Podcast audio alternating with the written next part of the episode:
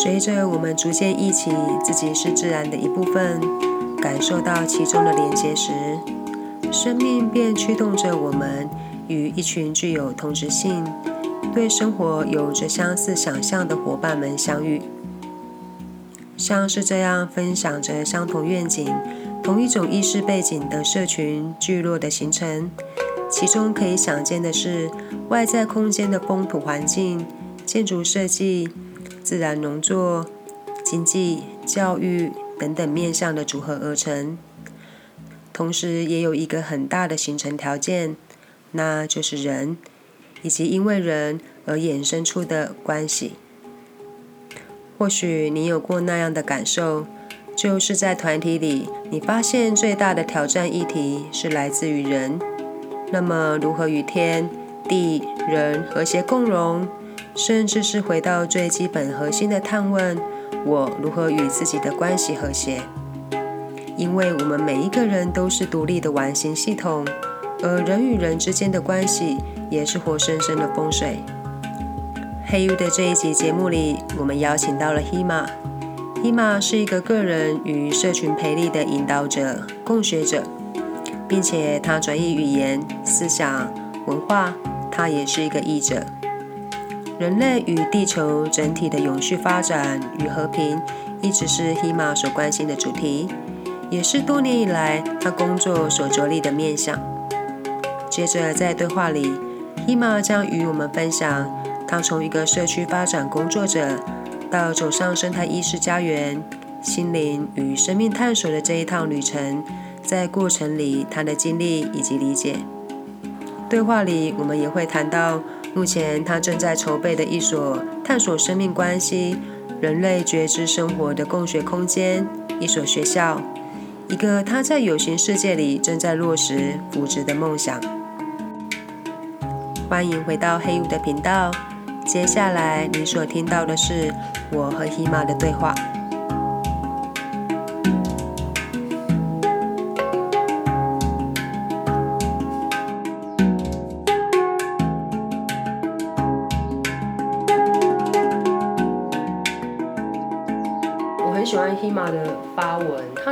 站的名称是西马，然后 Cross，然后意式家园。点进去看了你的一些工作坊的内容，就是有有关于沟通，然后社群的。为什么是这样子的一个名字定位？是什么样子的阶段，或者说你怎么会是去切入关于沟通？关于社群，关于连接这个面向，这一切应该要从我从生态村的追寻开始，因为我觉得之前就是网络上都会有一些什么，嗯，全新的我们像这样子的影片，然后对于社群或所谓生态村这件事就有一种向往，然后我发现也是大部分台湾很多人会受这样的概念的吸引，可是当我实际去生态村参访，我就会觉得。所有的一切都是在讲关系这件事情，然后我对于这件事情很着迷，是台湾有很多人想要做生态村，可是都失败了。然后我会觉得很有趣的是，为什么会失败？因为我之前去参加台湾有曾经办过那个生态村大会的活动，然后我就看到大家的美好的想望都很像，可是大家的 ego 都非常强，所以。很难合作，因为大家会放不下我自己的坚持，或是我自己想要的样子，然后在那个过程中，我会觉得很多很可能美好的发生都都很难实现，是因为我们很难跟别人合作。然后我就一直在台湾看到这样子的现象，然后那时候跟朋友去就是意大利上的那个，嗯，它叫做 Eco Village Design Education。就是生态村的设计的课程，然后它里面很特别的是，它放入了文化跟社会这两个面向。然后我觉得很有趣的地方是，以前台湾讲生态村，大家都会从硬体的设备切入，比如说普门啊，或者是要有一个什么华德福的学校啊。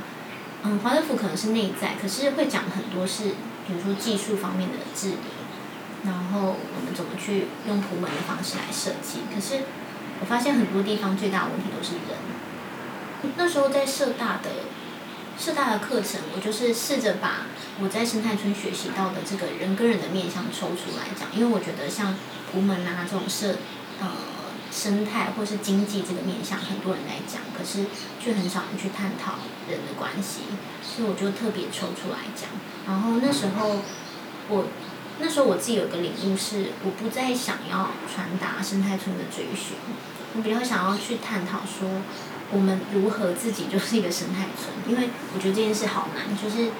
可是当我们自己内在跟自己和谐的时候，其实好像就不一定要去追求那个大家住在一起，因为大家对生态村，我一直想要跟别人讲的，大家对生态村有个美好的幻想，就是哦，我住进去以后，一切事情都会很顺利，然后我会住在很有爱的环境，什么什么之类的。可是其实完全不是这样，就是你反而住在这样的环境里，更要去面对。很多可怕的自己的内在，我自己的 ego，然后我如何跟别人不和谐，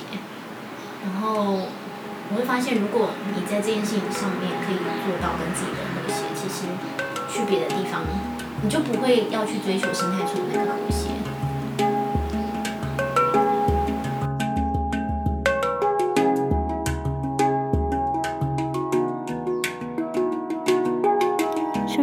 设计到后来有衍生出所谓社会性仆门，也就是跟人比较有关系的面向。嗯，像在国外可能比较多会探讨到社群的关系、经济的合作。嗯，就是去回应仆门三大伦理，其中两项，一个是照顾人类，一个是分享多余。这个也都跟人的系统非常的相关。不过大家想到仆门设计。大部分的时候，可能想的还是会比较跟外在实体看得见的层面有关的，呃，像是房子的整体设计啊，嗯，菜园的系统、动物系统，或者是呃经济合作这些面向。当然，这些面向都非常非常重要，呃，也是整体系统里面不可缺少的一部分。不过，在呃人的这部分就比较少被着力到。嗯，虽然有讲到社群合作，不过比较少更深的去讨论，像是嗯有纷争的时候如何去解决冲突，然后我们怎么去接受社群里面多元化的意见，这个就比较少被探讨，然后会是我想要着力的重点。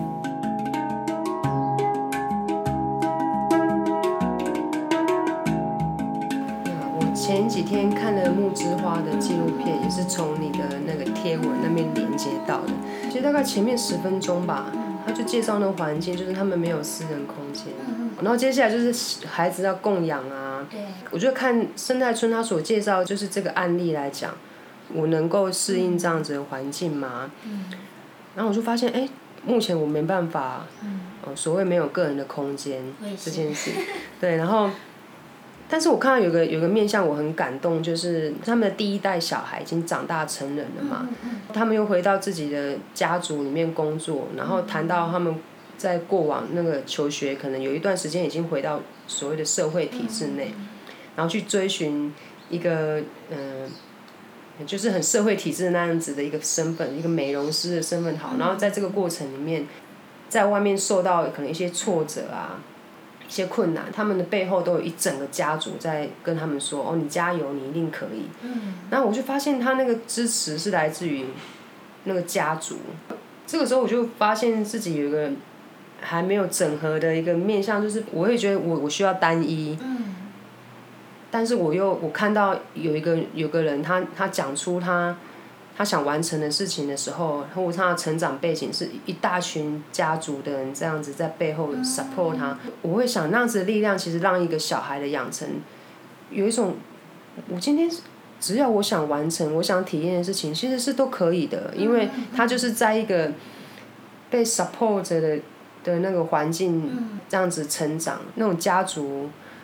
那个那种滋养我。我看着很羡慕，嗯嗯嗯对啊。这一是一个面向，因为我们之前去那个意大利的达曼火生态村，他们有一个很特别的制度是，呃，不管你有没有孩子，就是你每个月会有一个所谓的生活费或是管理费这样的费用，然后其中有一小部分是要支持整个社群的孩子的学费或是他的成长的生活费。不管有没有孩子，我们都要共同支持村里的孩子，因为他是他们是大家的孩子。然后我觉得这件事情也让我觉得蛮感动的，是他们怎么把，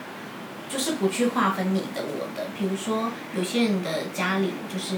比如说爸妈年纪大了，会有。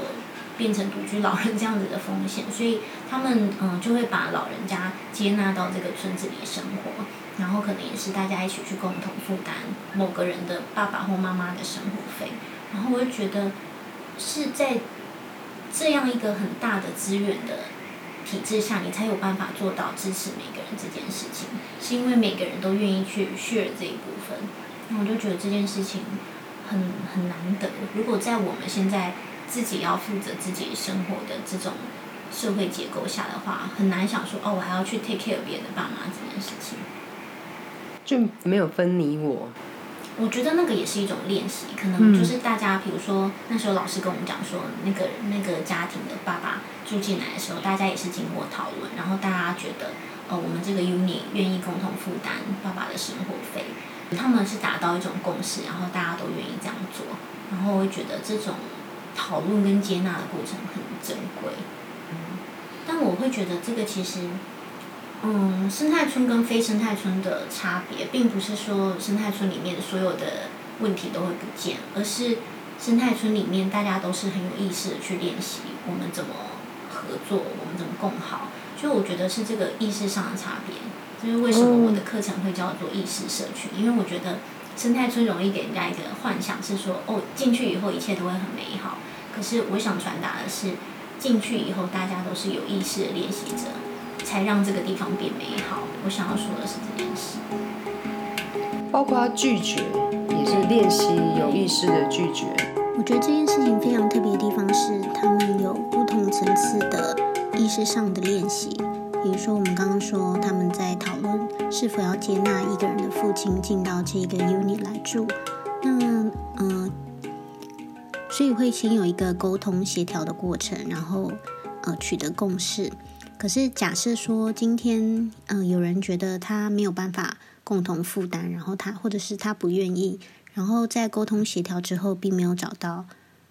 嗯他他可以接受的方法。那其实他也可以选择他移动到别的 unit 去，所以在这个沟通协调之后，如果没有办法产生共识的时候，他们也接受一个多元性、多元选择的存在。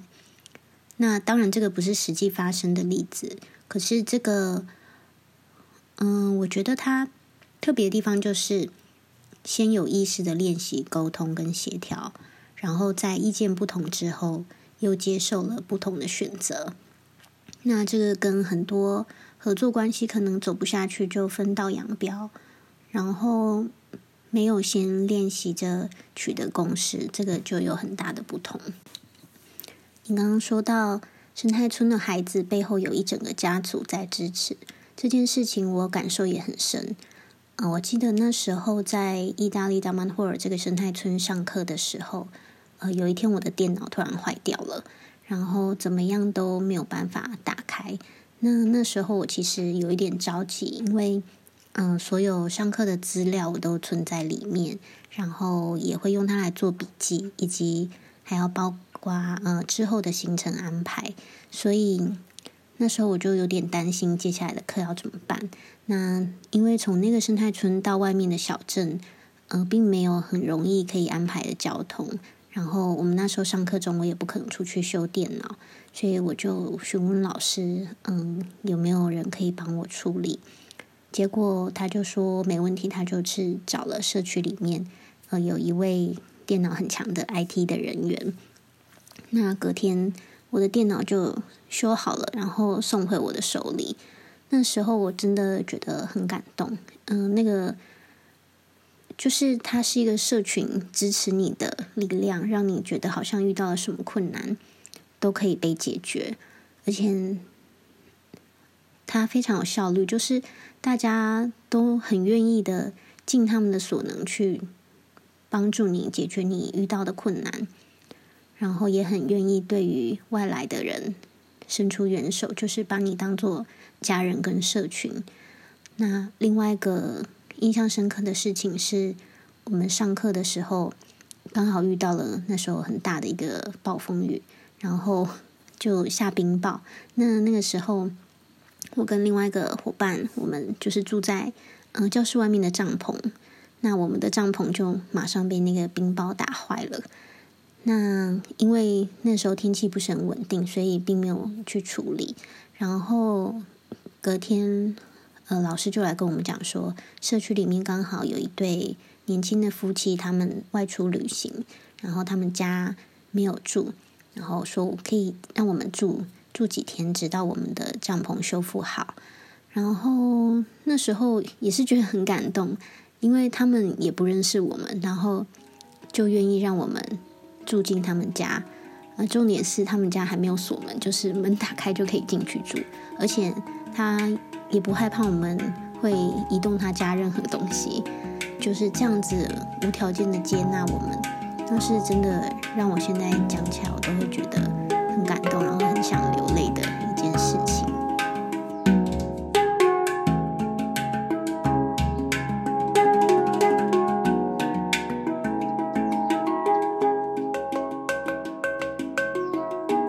伊玛的分享让我回想到几年前。我到尼泊尔旅行，第一天晚上抵达加德满都，被一个藏人家庭收留的一段经历。我记得那天晚上，我被他们接到家里面安置好以后，女主人就在我面前很自然的把上衣解开，然后喂起她的宝宝母奶。呃，当时我的反应是觉得，哇，这真的是一个很不见外的举动。现在回想起当时的状况。其实他们的经济条件是很辛苦的，不过他们就是很自然的跟我分享他们有的一切的资源，然后在我面前生活的那个姿态，其实是非常自然坦然，就是你感受不到有那些不好意思啊，或者是羞愧。隔天他们也带着我去走佛学院，然后还有一些景点，在整个过程。相处下来，我其实不会觉得自己像是一个外人哦，是我能够被包含在内的一种被接纳的感觉。我一直很欣赏藏人这样子的民族，比如说他们的语言以及生活是依着佛法佛学而生的。那在村子里面，如果有人的小孩要出生了，他们就会聚集到那一户人家里面。啊，一起用持咒方式接引这个小孩到这个世界。那同样的，如果有人要离开自己的肉身，他们也会一起持咒帮这个人送行。我联想到有一部纪录片叫做《冈仁波齐》，它是描述，呃，在西藏有一个村落里面，他们聚集了大概十几个人，一起用大礼拜的方式，从自己的家乡，然后一路这样拜到拉萨。的一个朝圣之旅的纪录片。那在一开始，他们就会讨论说，村子里面谁要参与，那谁要留下来。接着就一起张罗准备，呃，交通啊，或是一些运输上面的物资，因为这一趟路会是花上至少半年，甚至是一年的时间呢。接着在路上呢，每天的晚上，他们就是聚集在帐篷里面，然后会反思白天大礼拜行进的这个过程啊，他们内在里面可能发生的一些什么事情，或者是身体上有哪些不舒服。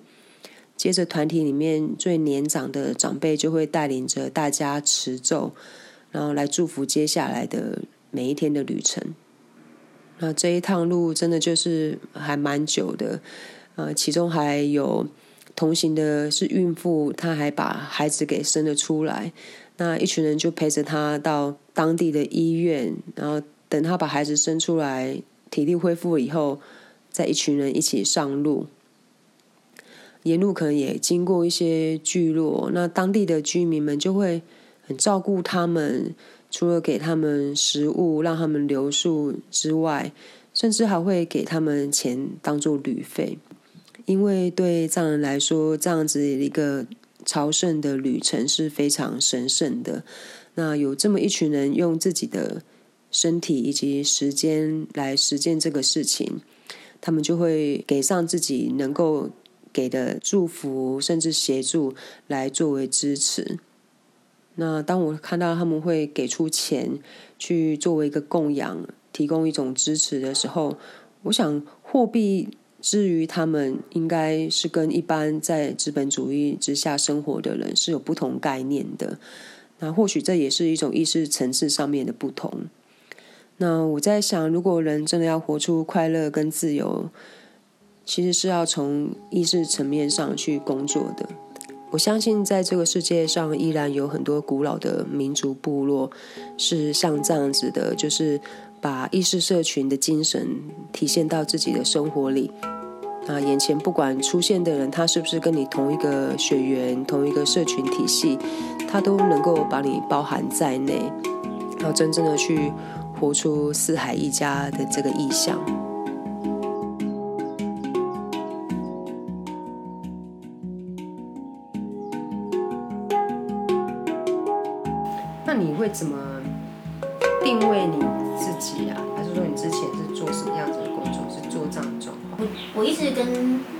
大的同学，我都会说我是共学者，所以我也是学生，然后所以他们都不会叫我老师，因为我觉得我自己在这里都还在尝试，然后对自己有很多新的觉察，或是甚至对自己也会有批判的时候，就会觉得，哎，怎么怎么自己会这样子？嗯，我会觉得我把自己定位成共学者，可是可能因为有这些去其他地方生活的经验，所以我可以把我看到的东西跟大家分享，说哦，他们是这样做的，那我们要不要也来练习这件事情？我会觉得这个过程对我来讲是珍贵，就是我知道啊，有一个地方是用这样的方式在生活，然后好希望我们自己的人也可以有这样的看见，或是这样的练习的机会。因为我觉得大家都在追求很类似的美好，可是可能大家的呃遇到的环境不一样，所以可能大家不知道说，哎，原来可以这样子练习。嗯。嗯。我之前其实是那个国际发展领域的，就是在可能像一些未发展国家，像柬埔寨啊、印度这些地方做发展的工作。可是那个时候很大的看到的问题就是制度层面的问题，我会觉得说，哎。这种制度层面问题真的是我无法改变的。那我会觉得我的工作都好像不管再怎么努力，我改变的都是表面上的，好像很努力让大家有自主的能力。可是他们又是生活在一个更大的架构下，我会觉得就像我们生活在台湾，生活在某种制度下，其实他是没有办法改变什么的。这是为什么我把它，我想要转回来做人心的工作，因为我觉得只有人才能够改变制度。然后才会达到真正的改变，而不会只是好像我在做表面的，就是那个医疗表面的症状，然后内在却没有去转。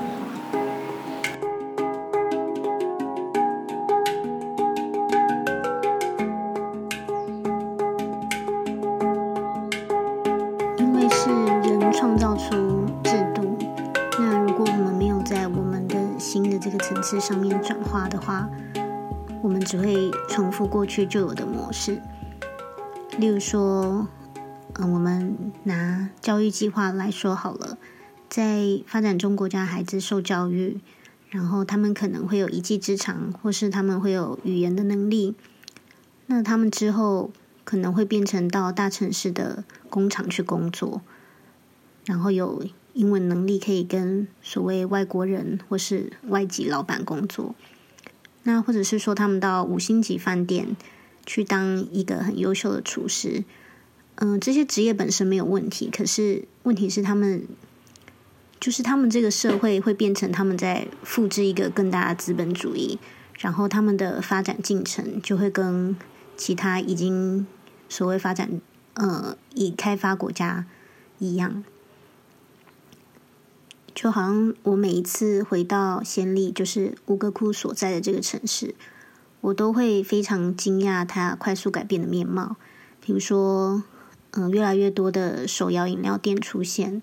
然后越来越多的连锁咖啡厅，甚至是 shopping mall，就一间一间的长出来。那其实我看到这个景象，我是非常心惊的。就是你看到这个城市的样貌在快速改变。可是他们却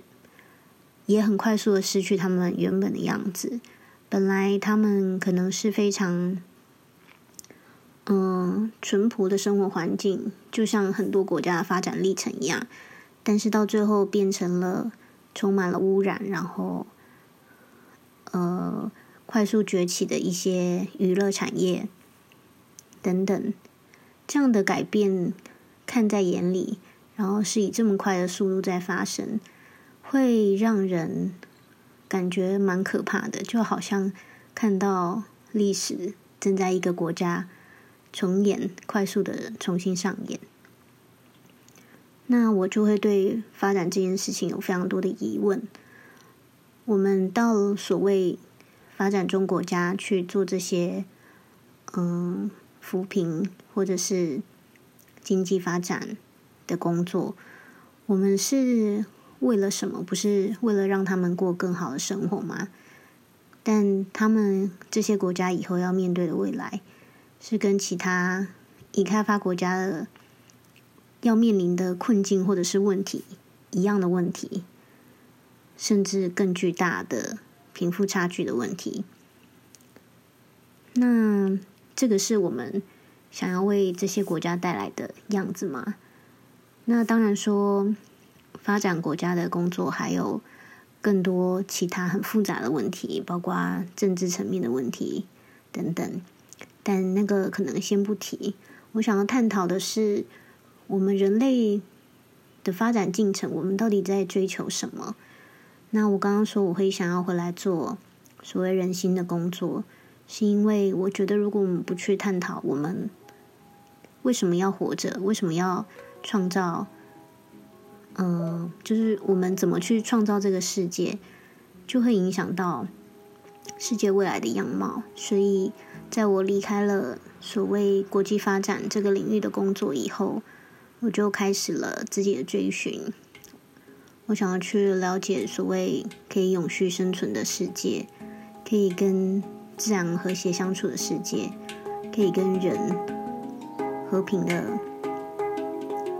嗯，沟通合作产生共识，这样的世界到底是什么样子？所以，我那时候花了蛮多的时间，在寻找我心目中一个永续世界的样貌。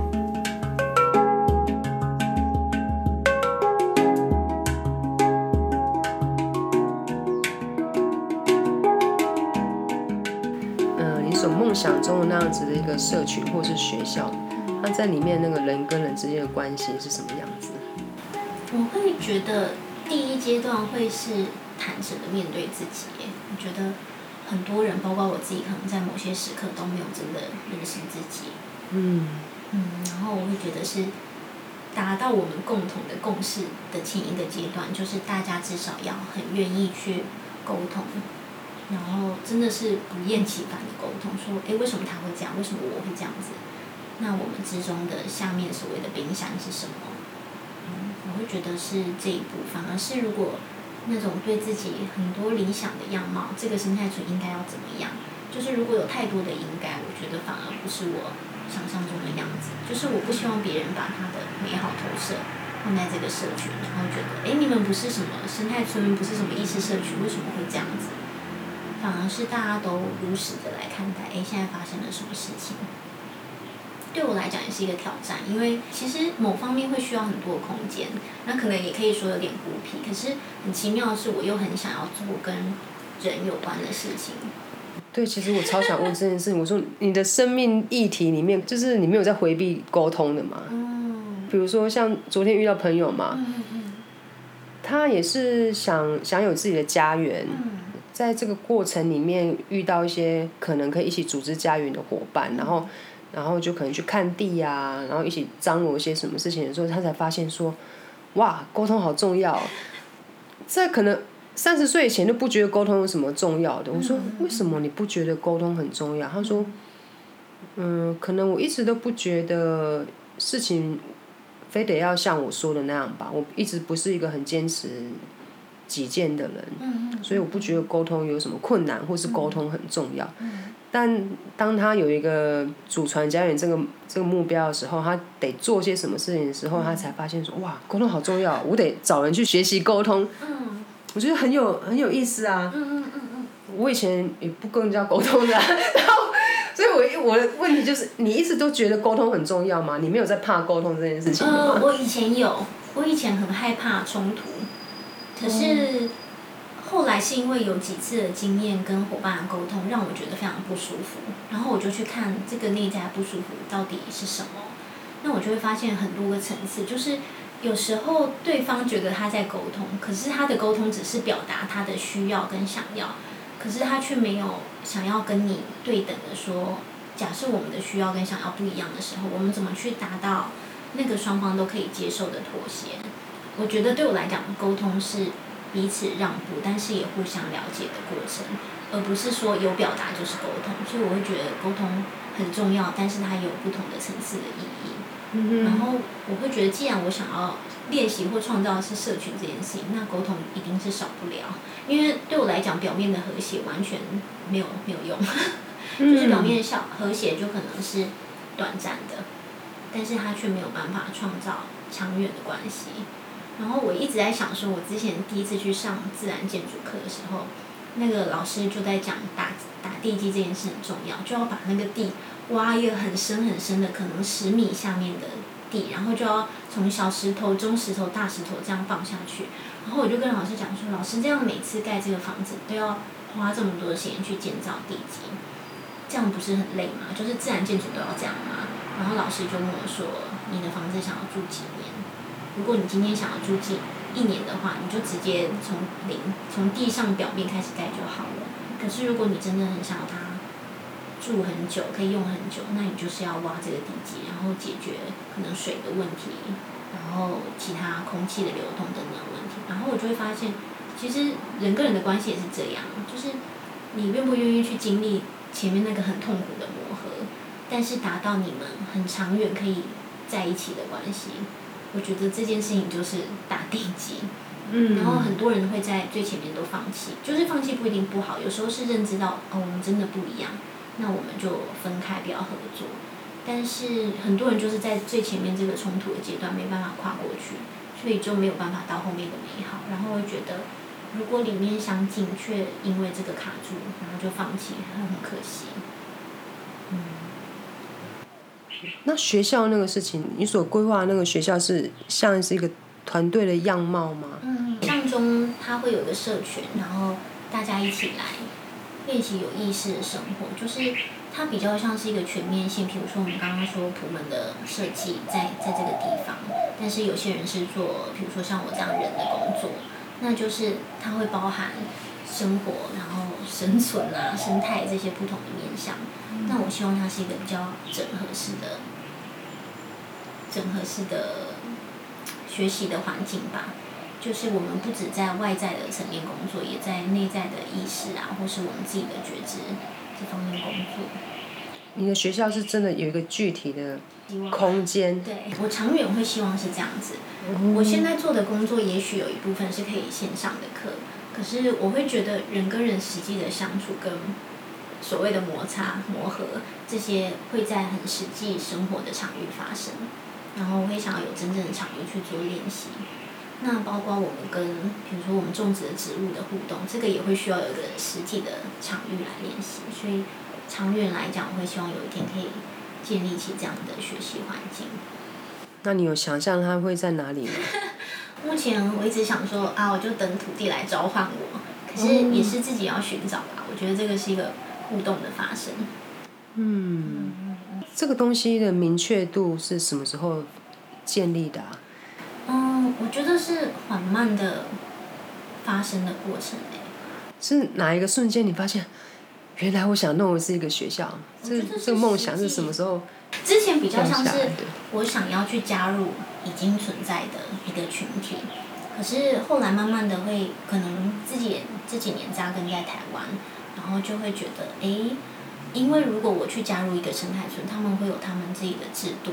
或是他们，比如说台湾很多这种群聚的生活，都有一些宗教或是灵性的背景。那我会觉得，我我可能想要创造的空间是让人更有连接的，就是它不是飘飘的在一个地方，而是真的在生命中的实践。所以我会想说，那是不是可以有一个我们自己很踏实的风格、很落地的学校，然后才开始慢慢成型。说，也许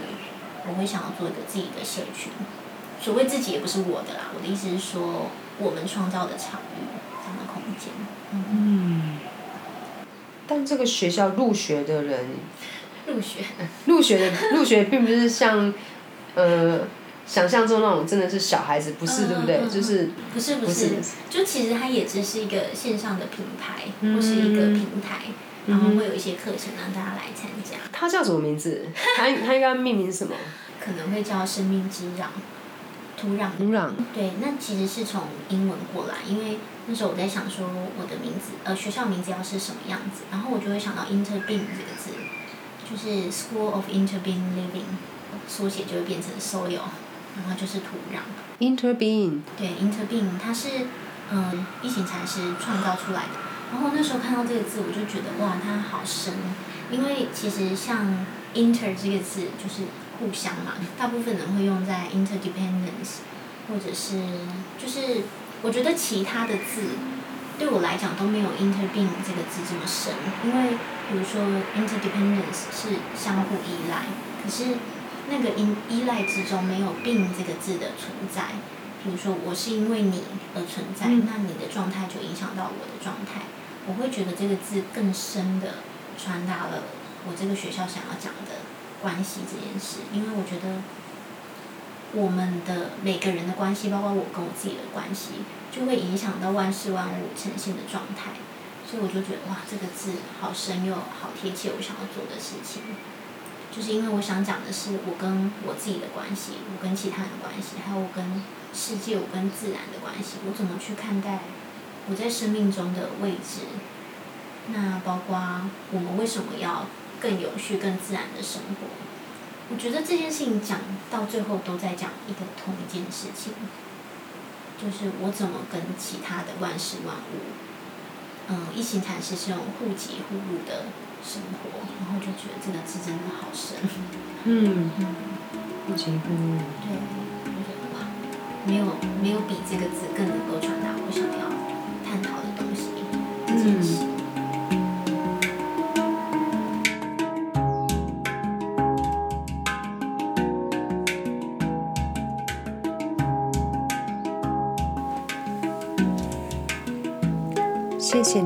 间以及专注力收听这一集的节目。如果你喜欢 Hima 的表达以及他练习的内容，可以 follow 他的脸书粉丝页或者是文字网站，里头都有更详细的课程内容和团体工作坊的资讯，像是非暴力沟通、蜕变游戏以及 Dragon Jimmy 梦想设计计划这样子的一个团体工作坊的内容。我们也期待生命之壤这一所学校这个共学空间的实现，进而可以支持到更多生命的转化。也祝福大家能够享受自己梦想计划实现的过程。